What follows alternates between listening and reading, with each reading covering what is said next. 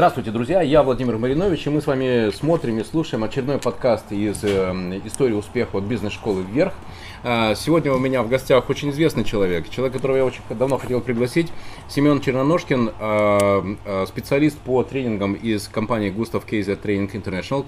Семен, приветствую. Спасибо. Э, давно, давно действительно слышал, э, и те люди, которые проходили тренинги, они говорят, что это, в общем, некое, некое новое слово в управлении, в менеджменте и в мотивации. Что ж такого там особенного есть, мы об этом поговорим в блоке продукты, потому mm-hmm. что э, каждый подкаст «История успеха» состоит у нас из четырех основных блоков.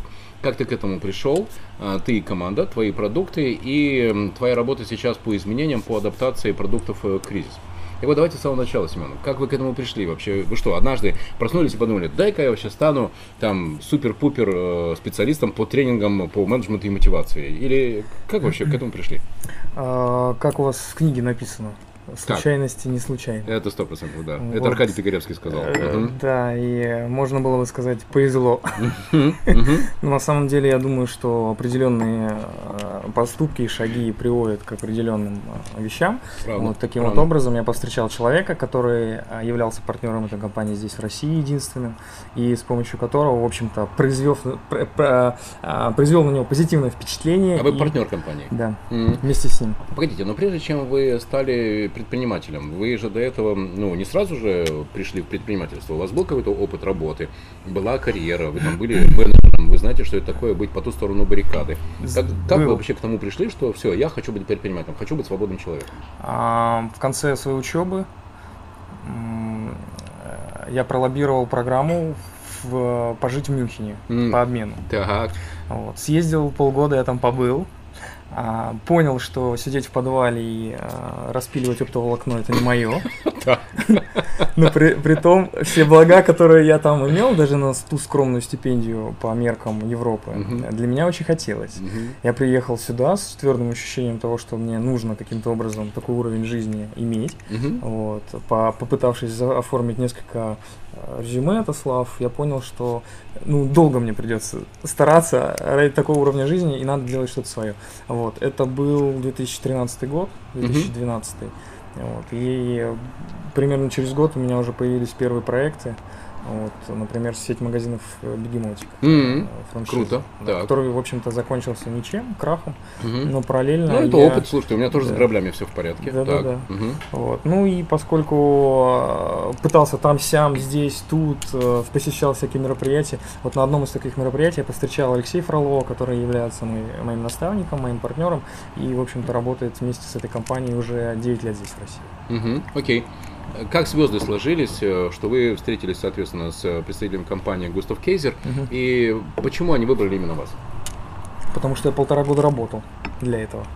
То есть для того, чтобы пройти отбор, э, необходимо было выполнить ряд определенных э, мероприятий, в том числе некоторые такие задания, типа выучить 30 листов на немецком языке А4 наизусть. А вы говорите по-немецки? Да чуть-чуть. А, ну то есть это все-таки не было для вас там что-то, что говорю, не, не, не понимаю. Нет, тогда я это не очень говорил. Угу. Ну вот я пожил полгода в Германии, это мне дало какую-то основу. Мне пришлось год учить язык, потом проходить определенное количество отбора и Хорошо. ездить в Швейцарию. Они заставили вас прочитать 30, запомнить 30 да, листов. Да. Какого-то не очень понятного текста. Да.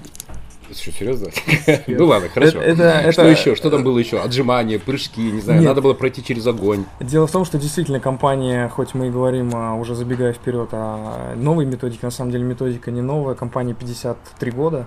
И э, в плане тренингов они намного дальше, чем мы можем себе представить в плане опыта. Вот. И э, они оценивают именно влияние людей. То есть вот тот, а, то задание по изучению текста это был некий прыжок через тень, как они его называют, потому а. что этого никто никогда mm-hmm. не делает. Mm-hmm. Это такой вот первый базис. И второй mm-hmm. базис, вот я приехал в Швейцарию, там был трехдневный отбор, где этот текст защищал, делал каждый день две презентации перед ста своими будущими коллегами, которые вот так вот сидели, сложив руки и, смотрели на активно меня. выражали недоверие. И всячески активно выражали недоверие, но самое главное, что они смотрели, это динамику изменения за эти три дня по их обратной связи, по моим выступлениям, по моему влиянию на аудиторию в том числе. Расскажите об этом. Что это такое? Что за методика? В чем суть этого продукта? Суть продукта в том, что влияние основа всего, и побуждение других к действию чтобы это действие не было замечено. Основа, основа деятельности руководителя. Основа деятельности не только руководителя, а в принципе успешного человека. То есть мы имеем право влиять на 7,5 миллиардов людей вокруг нас, и если у тебя это получается делать немножечко лучше, чем у других, тебе, соответственно, и флаг, и ты достигаешь своей цели быстрее, чем другие. То есть активируешь вокруг себя людей, задаешь вопросы кассирши, которая выдает тебе неправильный чек, задаешь вопросы официанта, который тебе не улыбается в конце концов, для того, чтобы сервис стал лучше.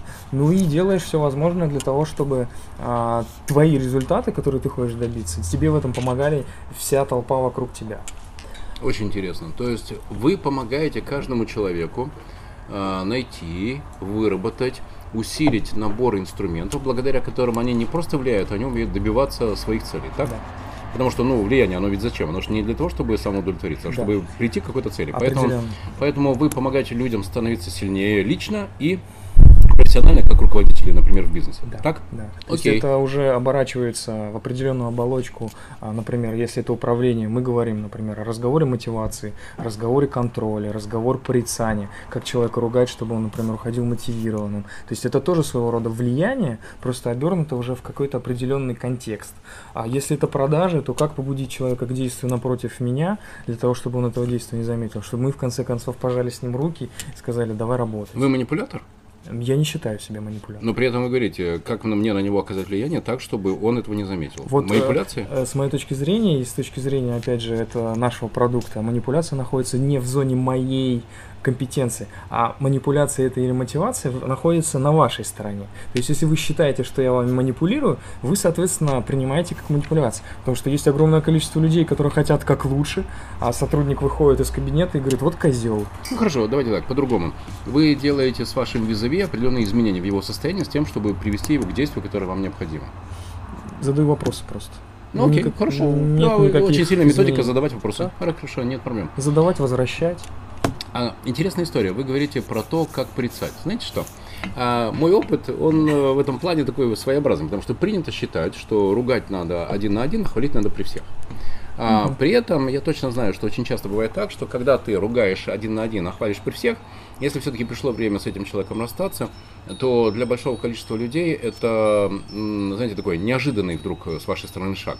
Потому что вы же его хвалили, хвалили, хвалили, и тут все, вы решили его уволить. Э, поэтому с тех пор, как это я понял, для того, чтобы не казаться людям каким-то таким вот спонтанным самодуром, я и хвалю при всех, и ругаю при всех, чтобы всем было очень точно понятно. Если человек сделал хорошо, хвалю, если человек сделал плохо, тоже при всех, э, соответственно, ну не знаю, там, ругаю, но очень четко вывешиваю э, то или иное сделано с ошибкой. Э, при этом я каждому человеку даю право на ошибку. Это все сотрудники моей компании, которые со мной работают, они всегда это знают, что у человека есть право на ошибку. Другое дело, если человек делает, ну, там, вторую или третью ошибку на одну и ту же тему, то это уже так повод задуматься, а нужен ли мне такой сотрудник? А какова ваша методика и какова, каковы ваши инструменты порицания? А, абсолютно все точно так же, как вы говорите. Э, вопрос в том, что у вас за счет практики, за счет того, что вы сам по себе такой харизматичный лидер, непонятно откуда взялся, да, ну, конечно же, это работа, конечно да, же. Да, опыт. Но много, много людей не отдают себе в этом отчет, и, в общем-то, здесь, конечно же, нет никакого космоса, который мы преподносим как нечто, некое пилюля, вот так вот скажи. Хорошо, как вы порицаете? Как Расскажите. Я рассказал, вы теперь расскажите свой опыт, личный опыт. Личный опыт, точно да. так же. Вопрос в том, что мы порицаем на определенном уровне, конечно же, это определенное количество ошибок. То есть сначала мы говорим не о ругане, а говорим об а, ситуации. То есть почему так произошло. Давайте так, маленькими шагами. Первое. Произошла ситуация, она неудовлетворительная, и здесь ты сделал какую-то ошибку. Так, почему окей. так произошло? Да, Может да. быть, я неправильно объяснил.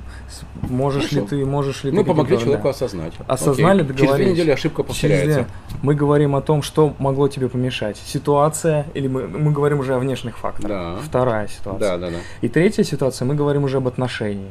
То а, есть то отношение если ко мне. Если эта ошибка повторяется в третий раз, да. тогда вы говорите, чувак, смотри, первый раз мы приняли, что это была случайность, но мы разобрали с тобой этот кейс. Да. Второй раз мы восприняли, что хорошо, возможно, что внешние силы там как-то привели, привели к этой ситуации, но мы помогли тебе разобрать эту ситуацию.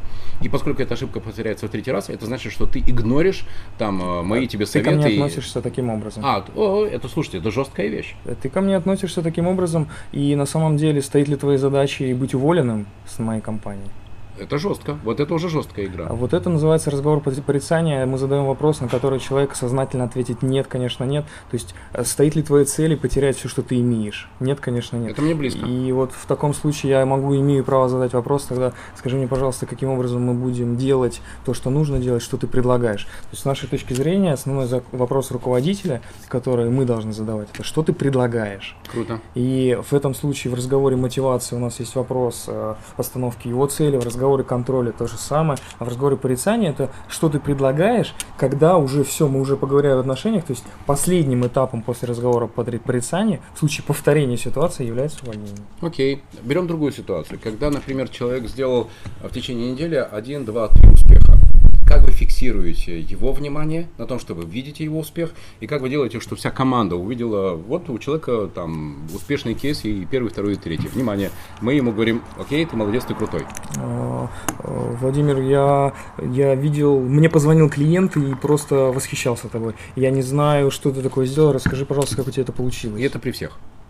То есть и вы таким образом человеку даете возможность выразиться, и он делится еще и успешной практикой. То есть вы а, одним, одним выстрелом убиваете двух зайцев. Не просто выразиться, а мы спрашиваем, что у тебя получилось хорошо, хорошо, еще хорошо. Расскажи, пожалуйста, как идет поглаживайте. Скажи, пожалуйста, есть ли какие-то моменты с твоей точки зрения, которые получились у тебя не очень хорошо?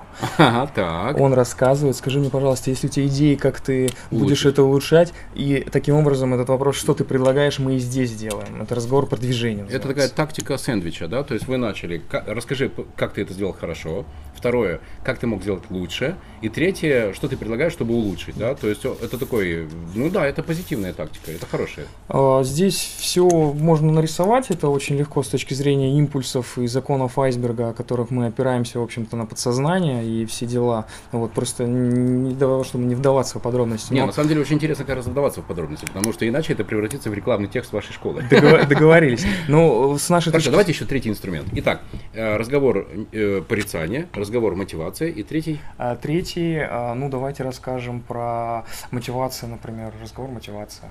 Угу. То есть э, цель, разговор мотивации, разговор продвижения, вот который мы да, сейчас обсудили, да. это как бы твоя цель. Да. То есть что у тебя получило хорошо и что ты будешь улучшать для себя. Это да. твоя личная цель. Разговор мотивации это когда нам нужна общая цель. Э, поставили план на 45% больше.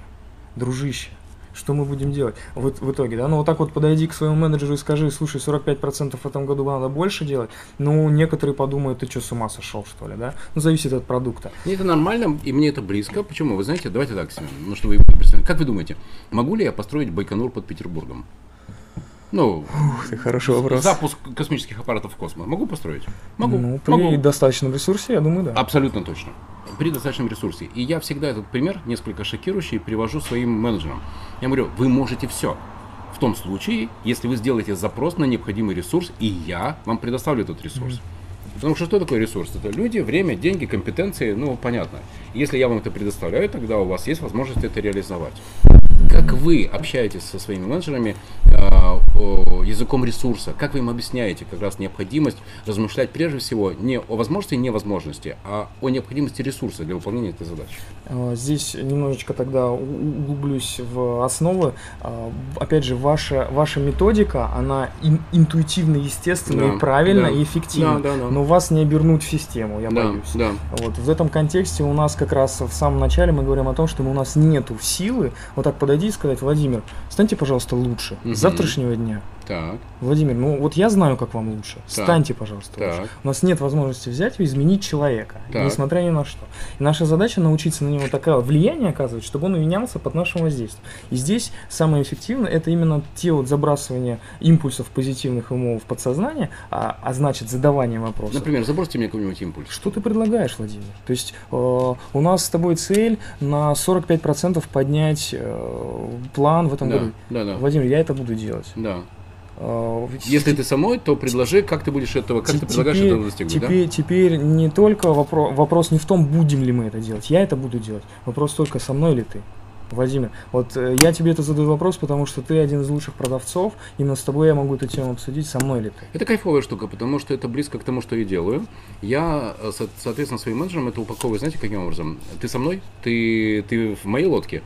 Если мы плывем в одной лодке, тогда что ты да, что ты предлагаешь, и как мы будем грести, чтобы приплыть вон к тому вот. острову. И это опирается на то, что человек делает только хорошо только то, что он хочет сам делать. А то, что он хочет делать, это его предложение, это его идея, это все, ну, то есть это все о том, об одном и том же. То есть мы получаем от него предложение для того, чтобы свои ему не рассказывать. Но если он, мы чувствуем, что он дает предложения какие-то неправильные, мы имеем право задать вопрос. Скажи, пожалуйста, тут интересное предложение, ты поступ, э, поступило тебе э, вложить миллион рублей в отдел маркетинга. Э, каким образом это может повлиять, что ты имеешь в виду здесь, в каком контексте, и таким образом подвести ему к тому, что это работать-то не будет, и, в общем-то, не в этом цель. Он должен сам оценить, какой будет возврат, какая Конечно. будет эффективность. Да. Окей. Э, смотрите, я давно понял, что надо от людей ожидать не того, что они могут дать, а того, что они хотят дать. Вот. Потому что могут они многое. Хороший. Вопрос только, чего они хотят дать. Yes. И моя задача как руководителя состоит в том, чтобы они захотели дать как можно больше. А, и здесь возникает вторая штука. Они могут захотеть давать больше, добиться больших результатов, а, прийти к новым э, горизонтам, к увеличению продаж на 45%. В том случае, если я им еще могу сделать интересно. Вот порассуждайте, пожалуйста, в вашей системе тренингов, э, вот как вы умеете, как вы учите э, руководителей, собственников бизнеса сделать так, чтобы дело было для его сотрудников интересным. И вообще это возможно? Возможно. А, очень, очень хороший вопрос, потому что на самом деле огромное количество руководителей не отдают себе в этом отчет. Но мне кажется, здесь один из секретов это в проявлении личного участия в жизни сотрудника. Mm-hmm. Вот, и именно к этому мы подводим а, к, к середине нашей программы, потому что э, проявление личного участия это немножечко изменение вот этих представлений классических, что я здесь хозяин, а ты здесь раб и давай работай. А мы на самом деле стараемся сделать так, чтобы руководители начали выстраивать отношения, а как только есть отношения между вами и мной, мне уже интересно ходить на работу. То есть вы учите тому, что руководитель и подчиненный это не директивная система, да, там снизу оставить э, сверху вниз, mm-hmm. я спускаю приказ. Mm-hmm. Рассказать вам анекдот. Расскажите. Я однажды на полном серьезе в одной компании э, познакомился с генеральным директором, который мне показал приказ. Как вы думаете, о чем? Об исполнении приказов. Ух ты. Клянусь. Абс- клянусь. Вот, вот клянусь, это была правда. Клянусь, это не анекдот. Это, причем это, понимаете, это было бы смешно, если бы не было так грустно. Это реально был приказ, настоящим приказываю все предыдущие приказы исполнять. Это, ну, понятно, что это безумие, да, но тем не менее я такое увидел. Но очень часто, может быть, не в такой утрированной форме, такая модель отношений, она практикуется в российских компаниях. Я понимаю, что это бесполезно, это безыдейно, и в этом нет никакой результативности. Так вот, я точно также знаю, что Россия – это страна отношений. И бизнес э, часто, э, это я прочитал у Дмитрия Никитина, э, очень часто строится как сумма отношений. Внутри компании, отношения между компанией и рынком, отношения компании покупателя, ну понятно. Так вот, к сожалению, зачастую внутри компании отношения превалируют над результатом, то есть отношения ради отношений. Как вы учите э, собственников, руководителей видеть, что возникает уже такой, знаете, эффект пожирания, когда отношения пожирают эффективность, когда уже вопрос не прибыли, не продаж, а мы приходим для того, чтобы потусоваться. Ну, вопрос, что ты предлагаешь, он немножечко убирает эту вообще ситуацию, потому что нам не могут сесть на шею, потому что мы не предлагаем ничего делать, как руководители мы всегда спрашиваем решения у наших сотрудников, и здесь, если это научиться профессионально делать, то есть мы побуждаем действие человека таким образом, что он сам говорит, что он будет делать. С помощью нашего определенного вектора, то есть мы задаем направление, но мы постоянно в разговоре продвижения, в разговоре мотивации, в разговоре порицания, в разговоре контроля, мы спрашиваем, есть ли у тебя идеи, как ты будешь следовать дальше этому пути, потому что это твоя мысль. Скажи мне, пожалуйста, мы с тобой договорились на прошлой неделе о том, что ты сделаешь это и это и это. Что произошло? Это же были твои идеи. В чё, что тебе помешало? Могу ли я тебе чем-то помочь? И в таком случае у тебя получается, что ты как руководитель, конечно же, контролируешь этот процесс, потому что единственное, что мы не можем делегировать, это контроль. Вот. Но решение остается вот это желание, вот эта вот школа Карнеги, которая изначально идет. То есть, мне кажется, вот здесь как раз можно разделить два направления менеджмента по Форду и Тейлору и по Карнеги влияние и э, отношения. Вот мы говорим как раз скорее об этой, а второй. Очень интересно. И смотрите, получается, что тогда ключевой вопрос, который вы задаете, это вопрос, что ты предлагаешь. Что так? ты предлагаешь? А, и отсюда уже идут вот эти вот привязки, завязки к, на ответственность, если я предоставил тебе ресурс ты предложил, я предоставил тебе ресурс, соответственно, ты должен э, дать отчет о том, что, Скажи мне, что получилось, что почему. произошло, да, что произошло, что я могу сделать еще для тебя. Ну, туда накладываются еще э, навыки ведения переговоров и беседы. Туда накладывается основное понятие, что представления определяют наше поведение. Что в конце концов ты пойми, если ты загонишь своего коллегу и своего сотрудника к плеткой, будет ли он работать хорошо, 100%. будешь ли ты получать да. от него профит. Это не значит вовсе, что ты должен с ним понебратствовать, но а, в том числе будь, пожалуйста, каким-то образом активен. У нас есть даже блог 21 вопрос сотруднику, и уверяю вас, что за практику работы, не только мою, на этот 21 вопрос о сотрудниках отвечают ну максимум человек там, два, понимаете, из группы, которые знают 21 ответ – а на вопросы о своих коллегах. Okay. Чем они интересуются, чем они живут и так далее и тому подобное. Давайте подрезюмируем. А, всегда, когда мы пишем подкасты «История успеха от бизнес-школы вверх», мы делаем резюме каждого блока. Итак, а, первое. У вас э, была специальная дорога, которая вас привела к партнерству с Густав Кейзер. А, более того, вы выучили 30 страниц немецкого текста. Это просто невероятно. Если я понимаю, в тот момент вы даже еще по-немецки не очень хорошо говорили. Основа продуктовой линейки вашей состоит, э, если я правильно понимаю, умение задавать правильные вопросы. Эти вопросы вскрывают и смысл мотивации человека, и с другой стороны, они заставляют его брать на себя ответственность. Потому что если он предлагает, то, соответственно, он берет на себя ответственность в том случае, если собственник, руководитель дал ему э, ресурс. Верно? Mm-hmm, да. И методика постановки вопросов это и есть основа ваших э, тренинговых продуктов. Это так? Mm-hmm. Окей. Про мотивацию. А, я давно понял одну простую вещь. А, невозможно замотивировать человека, у которого нет внутренней мотивации. Потому что, к сожалению, очень часто э, в бизнес-школу вверх приходят э, начинающие предприниматели или те люди, которые думают о том, что они хотели бы открыть свой бизнес, и которые, знаете, так говорят, вот я давно думаю, я очень хочу, но что-то мешает. Uh-huh. Вот мешает. Я хочу, но мешает. Я очень хочу, но что-то очень мешает. Я в этих случаях, знаете, просто умываю руки и говорю, нет, это не ко мне это, это просто не ко мне. Вот когда ты захочешь встать с дивана, когда ты захочешь сделать этот шаг, и ты будешь готов прямо сейчас начать, все, тогда вперед. Если вот это вот мотив, Маринович, замотивируй меня, то сколько бы ты ни заплатил, я за это не возьмусь. Потому что невозможно замотивировать человека, у которого нет внутренней мотивации. Как вы определяете, как вы вытаскиваете истинную, настоящую мотивацию сотрудника?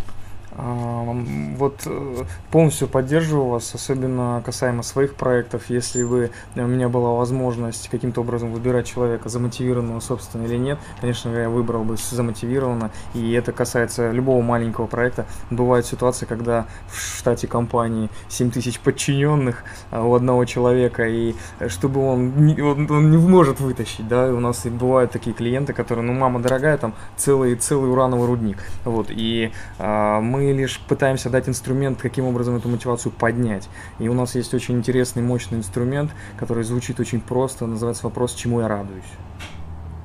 Так. Вот, это, это как знаете, когда у нас есть блок такое знакомство в бизнес-карусели, я предлагаю участникам сказать, э, я буду счастлив, если. Да. И да, действительно, это хорошо работает. Это хорошо работает, чему я радуюсь. Я, я, если вы позволите, я возьму себе на заметку этот вопрос. Вот, и на самом деле этому вопросу реально 53 года, и по-немецки он звучит «Warum freue ich mich?», и вот изначально он вот так вот позиционируется. И мы уходим к, к методике как раз задавания вопросов, но еще и себе. То есть вот то, что вы озвучили, резюмировали касаемо других людей, мы учим еще и задавать вопросы себе. Каким образом мне находить силы, вставая рано утром. Одно дело, когда я собственник, одно дело, когда у меня земля под ногами горит. Другое дело, если я middle management, с, с, наверху со мной еще тысяча человек, снизу еще семь тысяч человек, что мне делать тогда? Потому что меня все достало. Солнце не светит, солнце э, денег не платит, кризис на дороге и так далее и тому подобное. Что мне, что мне с этим делать? И вот здесь вопрос, чему я радуюсь, некоторым, ну, на самом деле, в практике даже сносит крышу, потому что э, это тот вопрос, который мы самым первым должны задавать себе утром. Каждое утро. Что же меня радует сегодня, здесь, и прямо сейчас. Окей, okay. вот руководитель компании, у него, не знаю, там, например, там 47 подчиненных. Это что, он должен держать в голове 47 ответов на тему, чему человек радуется? Он должен этим вопросом, а, он должен научить этому вопросу этих людей. И те люди, которые не умеют этот вопрос задавать, тогда они просто идут дальше. Но иногда у нас нет силы взять и заменить полный штат людей. Ну вот в больших компаниях это зачастую проблема, потому что многие люди... Я понимаю. Да. У меня, работают... знаете, одна из моих любимых фраз. Э, Плохо работающая функция – это лучше, чем отсутствующая функция. Ну, грубо говоря, квадратное колесо лучше, чем отсутствие колеса. Угу. А, но э, смотрите, когда вы обнаружили, например, что все, у человека есть какое-то внутреннее перегорание, ему уже не очень интересно, он уже ничему не рад. Хотя это еще, например, полгода или год назад был лучший сотрудник по продажам. Mm-hmm. Все, сгорел купонном сервисе в выгоде, который я руководил, э, это была такая, знаете, часто встречающаяся ситуация, потому что купонные сервисы это, это патагонная система, это выжигающая система, потому что продукт достаточно сложный для продаж, и успешные менеджеры, да, они очень хорошо и, и здорово зарабатывают, но неминуемо на 8, 9, 12, там, 14, 15, 16 месяц возникает уже просто вот усталость, ты уже ничего не хочешь, ты просто больше не хочешь этим заниматься, ты готов продавать там, не знаю, там цветы, кирпичи, но только не объяснять очередному владельцу, там, не знаю, салона красоты или там ветеринарного кабинета, в чем смысл этой самой акции. Потому что ты это повторяешь уже 57 раз. Это очень-очень тяжело. Есть у вас для этого в этом случае какие-то инструменты, как вы поднимаете мотивацию человека, который уже показал свою успешность в прошлом? Таких инструментов нет. Все, то есть если он горел, с ним надо расставаться. Ну, тут мы обычно чертим вот такой квадрат и советуем руководителям к нему обращаться периодически. Шкала могут и хотят. Mm-hmm. Есть люди, которые могут и хотят, это наши звезды, и мы их тащим вверх. Есть люди, которые хотят, но не могут каким-то образом, и мы их, конечно же, должны mm-hmm. тащить наверх и обучать. Вот. А есть люди, которые хот- не хотят и не могут, мы их, конечно же, сливаем. Но вот большинство людей, э, большинство руководителей возятся с теми, кто может и делает показатели, но не хочет. Угу. И вот мы их предлагаем тоже вот сюда. Угу, абсолютно согласен. Вот. И э, если вот эту диаграмму иногда вот так вот своих сотрудников раскидывать, ну что же, это жизнь. Да. А замотивировать человека, который не хочет чего-то делать, ну, нету сил. Окей, давайте тогда резюме этого блока. Мы совпали с вами в том, что замотивировать человека, у которого нет внутренней мотивации, невозможно. Mm-hmm. Второе. На это не надо тратить время, хотя большая часть руководителей, к сожалению, этим и занимаются. И занимаются, занимаются, пока в конце концов не начинают топать ногами и ругать, сколько можно, я тебе и то, и пятое, десятое дал, и ты не схватываешь. Yeah. А, кстати, маленький совет. Как э, вы предлагаете, как вы рекомендуете расставаться, как вы рекомендуете увольнять? Я, например, говорю, расставаться надо хорошо. Потому что если ты расстаешься с человеком плохо, то обязательно окажется, что тот человек, который тебе нужен, знаком с тем, с кем ты расстался плохо, и тот про тебя наговорит всякие глупости и небылицы, в результате ты не схантишь правильного человека. Поэтому расставаться надо хорошо. Как вы расстаетесь? А, если следовать всей системе менеджмента, которую мы продвигаем как идеологию, как э, какой-то подход, то там не получится плохо расстаться. То есть в любом случае ты придешь после вот этой ступени эскалации, о которой мы говорили в самом начале, ты поговорил уже с ним обо всем, что только могло ему помешать. И в конце ты, ну, как бы говоришь, ну ты, э, ты же, ты, ну то есть что, ну что теперь? Потому что когда ты задал вопрос, стоит ли твоей целью уволиться, стоит ли твоей целью потерять работу, и человек сказал нет, но потом опять не сделал, но остается просто промолчать, посмотреть в глаза, он сам все. Хорошо, вы даете какую-то техническую рекомендацию, как э, карта на стол. Расскажите. Ну, то есть надо говорить э, да, большое да. спасибо. Лучшая, лучшая, лучшая игра это отсутствие игры. Карта на стол и э, то есть Согласен. Ты неплохой человек, просто у нас не получилось.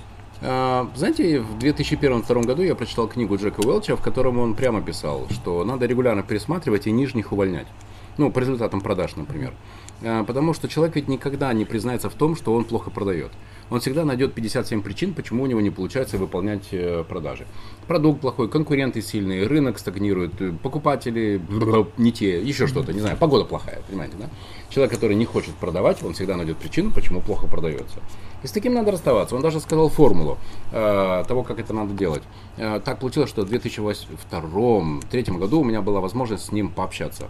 И он мне сказал, да, действительно, я подхожу к человеку и говорю, смотри, у тебя не очень получается продавать холодильники, или там у тебя не очень получается продавать там электротовары. Э, может быть, если ты попробуешь продавать кирпичи или там розы, у тебя получится лучше. Э, давай я порекомендую тебя в несколько компаний, и, возможно, там тебя ждет успех. Хорошая методика, это работает.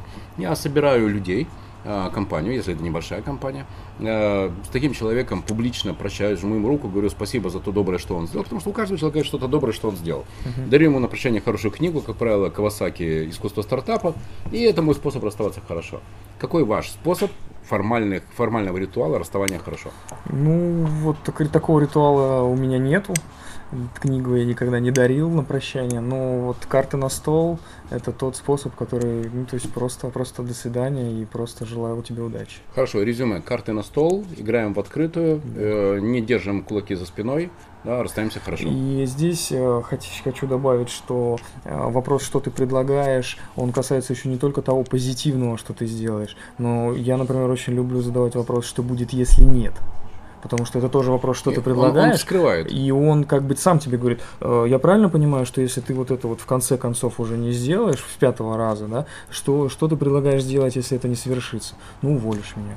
То есть ну, дружище, ты сам говорил тебе с лестницы спущу. Но... Теперь не бежи. ну, то есть, ну, то есть он сам, он сам предложил решение, что будет, если нет. То есть это его, вот моя задача задать этот вопрос ему, и если он человек ответственный, а другие у нас не работают, вот, в любом случае, даже если мы не подошли друг к другу, он сам скажет, что произойдет. Ну, то есть, э, я понимаю, то есть три шанса этого вполне достаточно. Семен, вы партнер э, тренинговой компании. У вас есть команда, которая работает на вас с вами? Сейчас нет. То есть вы, есть сам, партнер, вы сам себе бизнес? Да. Окей. То есть у вас нет вот этой э, дилеммы, вот этой проблемы, как э, управлять э, там вашими подчиненными? Есть сейчас проект, который я хочу очень запустить в условиях кризисной системы, так скажем, вокруг. А, я надеюсь, что эта дилемма скоро возникнет, вот, но на данный момент нет. Хорошо. Тем не менее, а чему вы учите руководитель и его подчиненные? Кто такой руководитель? Это, это такой человек, у которого там свет из лба, он источник великой истины, он в последней инстанции носитель истинной идеи, или это член команды, или это диктатор, или это гуру, или это отец. Кто в вашей тренинговой системе э, руководитель? Член команды, конечно. Член команды. Это... это человек, который берет на себя ответственность, который вместе со всеми конечно. вырабатывает решения. Это человек, который задает себе вопрос, что я должен сделать сегодня, чтобы завтра наша компания осталась у дел. Это человек, который задает вопрос, чему я радуюсь. Это человек, который задает вопрос, что ты предлагаешь. И это человек, который ищет причины э, для похвалы в контроле. То есть он контролирует, чтобы похвалить. Он ищет э, возможность человеку сказать, что он, у него получилось хорошо, и на оставшиеся не очень хорошие вещи задать вопрос, что ты предлагаешь. Mm, Потому круто. что чаще всего на 95% наши люди делают работу. И очень часто вот люди, руководители общая, обращают внимание именно на те 5%, которые получаются не очень хорошо. Так вот, наша задача поменять это представление на то, чтобы мы говорили о этих 95 с помощью вопроса, как тебе это удалось, что тебе удалось особенно хорошо, как ты думаешь, что тебе даст это в будущем, и на оставшиеся 5% этой диаграммы спросить вопрос, есть ли у тебя идея, как ты это будешь улучшать. Это близко. Про цели. А, цель определяет средства. Согласен, да? А, как вы помогаете человеку осознать его истинную цель? Потому что зачастую, наверное, вам это знакомо, люди приходят, да, и они врут. А, они врут про свои цели. Ну, пример. Человек говорит, я хочу бросить курить. При этом он говорит, у меня не получается. Но я хочу, но не получается. Я давно уже перестал морочиться на эту тему, и я не ведусь на вот эти лживые, знаете, выбрасывания фальшивых целей. Потому что я точно знаю, что если человек хочет бросить курить, то он что? Бросает. Да. Если он не бросает, значит он реально не хочет бросить курить. Вот в бизнесе ровно то же самое. Если человек хочет добиться эту цель, он так или иначе, как самонаводящаяся ракета, минуя те или иные препятствия, он придет к этой цели. Угу. Что для вас цель и как вы помогаете человеку осознать его цель? Вот э, интересный вопрос, потому что я буквально только что осознал, что этому вопросу мы практически не уделяем внимания, потому что я бы его отнес все-таки больше к системе, а, то есть или личностному какому-то росту. Мы больше говорим все-таки о взаимодействии коммуникации нескольких людей. Мы говорим о целях только в контексте, что нам мешает их достигать достигать. И вот здесь у нас есть яркий образ, который остается с людьми потом до конца их дней в виде неандертальца, который живет 100 тысяч лет тому назад. Ну окей, это мотивация от. А да. А как насчет мотивации к? Ну, а, непосредственно целеполагание мы говорим немножечко о конкретике, естественно, о том, что нужно говорить э, измеримые какие-то достижимые, и на этом все. Вы говорите, например, в этом месяце было продано 2 тонны, не знаю, там чего, мазута. Почему мазут? Не знаю, ну, например. А, все, в этом, в следующем месяце мы хотим продать 3 тонны. И для того, чтобы нужны какие-то ресурсы, какие-то умения, компетенции и так даже, даже про ресурсы не говорим. Мы говорим всегда о людях. То есть, э, если ты хочешь достичь определенной цели, будь она плюс 2 тонны мазута или плюс 25 к ловкости или, не знаю, может быть, еще что-то, всегда на вопрос находится в, том, э, в той области, каким образом ты производишь влияние на окружающих своих людей, в том числе на твоих подчиненных, чтобы эту цель достигнуть. То есть, один ты в поле в любом случае не воин. Каким ты образом позвонишь своим клиентам, задашь правильные вопросы, каким ты образом, если ты продавец, каким ты образом побудишь своих людей выполнить двойной план, если ты руководитель, каким образом ты себе правильный вопрос задашь в конце концов, чтобы эту цель достигнуть. Но мы не говорим о целях как вот э, целеполагание. У нас есть э, в продажах стратегические продажи. Там, да, действительно, мы немножечко снайпер ты или пулеметчик, э, пароворонку там, это все. Но это больше все-таки касается вот таких классических вещей. Если же мы говорим о целеполагании, это все-таки в области личного прокачки, и мы здесь говорим немножечко только вот о базах, почему у нас не получается, что нам мешает. Значит ли это, что Семен не имеет перед собой цели. О нет, Семен имеет. Спасибо, Давайте-ка, про свою цель. Э, глобальную или на ближайшее время? Например, на 2015 год. Если вы что сделаете, то 31 декабря 2015 года вы скажете, Семен молодец. Э, в моем случае это измеряется в рублях. Могу ли я эту сумму не называть? Да, конечно. Вот, в таком случае у меня есть определенная цель, которая по сравнению с прошлым годом достаточно амбициозна для меня. Я делаю все для этого возможно. У меня есть несколько путей. Путей, в том числе и с компанией Густав Кейзер, в том числе и с проектом Мозгобония. Вот, и я стараюсь сделать все возможное для того, чтобы ее достичь. У меня есть определенный план, который где-то иногда проседает, но с этим ничего не поделать, точнее, работать над этим и продолжать делать. Ну вот, в общем-то, так. Если вы что делаете в течение дня, недели, месяца, то вы счастливы. Окей, вам интересно, окей, вы мотивированы, у вас есть цель. А вот про счастье, что для себя, для родного э, вы можете сделать, ну не знаю, побаловать себя? Что это кусок мяса, это какой-то какой-то классный фильм посмотреть, или я, не знаю, да просто два часа помолчать. А, я действительно очень часто в кино хожу, и уделяю сейчас особенно много внимания спорту. Какой готовлюсь... крайний фильм, который вы бы посоветовали слушателям и зрителям подкаста «Берись и делай», и который для вас был полезен с точки зрения мотивации? Например? Чудесный фильм. Вчера как раз посмотрел с Аль Пачино, последний фильм называется «Второй шанс». Угу. Про Круто. все, что мы все любим, про вторые шансы. Здорово, здорово. Окей. Какие книги вы можете посоветовать э, слушателям и зрителям подкаста «История успеха от бизнес-школы вверх» для того, чтобы по, поточнее э, суметь разбираться в мотивации, в искусстве задания вопросов, э, в подведении людей к необходимости осознания шагов для решения задач?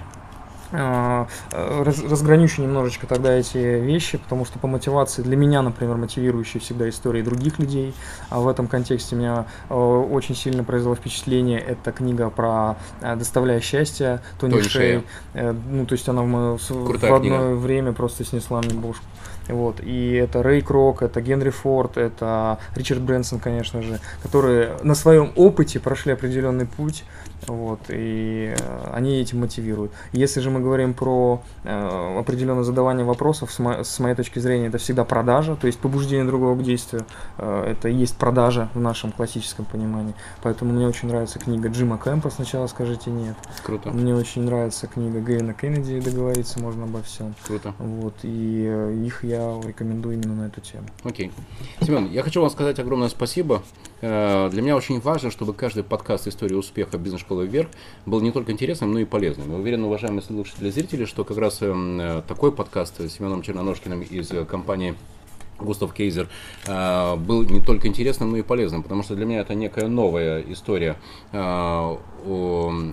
системы тренингов, да, я понимаю, что это часть. Это, это часть э, того инструментария, которым должен владеть собственник, руководитель, для того, чтобы его команда была как можно более эффективной. Что ж, кое-что из того, что я сегодня услышал, я буду применять. Семен, я вас за это хочу вам сказать спасибо. И давайте договоримся. В декабре я вас жду с тем, чтобы вы рассказали о ваших достижениях в 2015 году. Договорились? Огромное вам спасибо за эту возможность тоже побеседовать с вами, ну, потому что я отдаю себе отчет, насколько загружены, насколько не, не так не просто вот так вот в кафе посидеть с вами встретиться встретиться, на такие темы побеседовать. Мне тоже очень понравилось. А тогда давайте скажем спасибо кафе «Кусочек счастья». Кусочек счастья, спасибо. Спасибо и вам. Сегодня, надеюсь, мы получили кусочки счастья. И от вас я тоже очень много беру, учусь. Приходите в бизнес-школу вверх э, на нашу бизнес-карусели.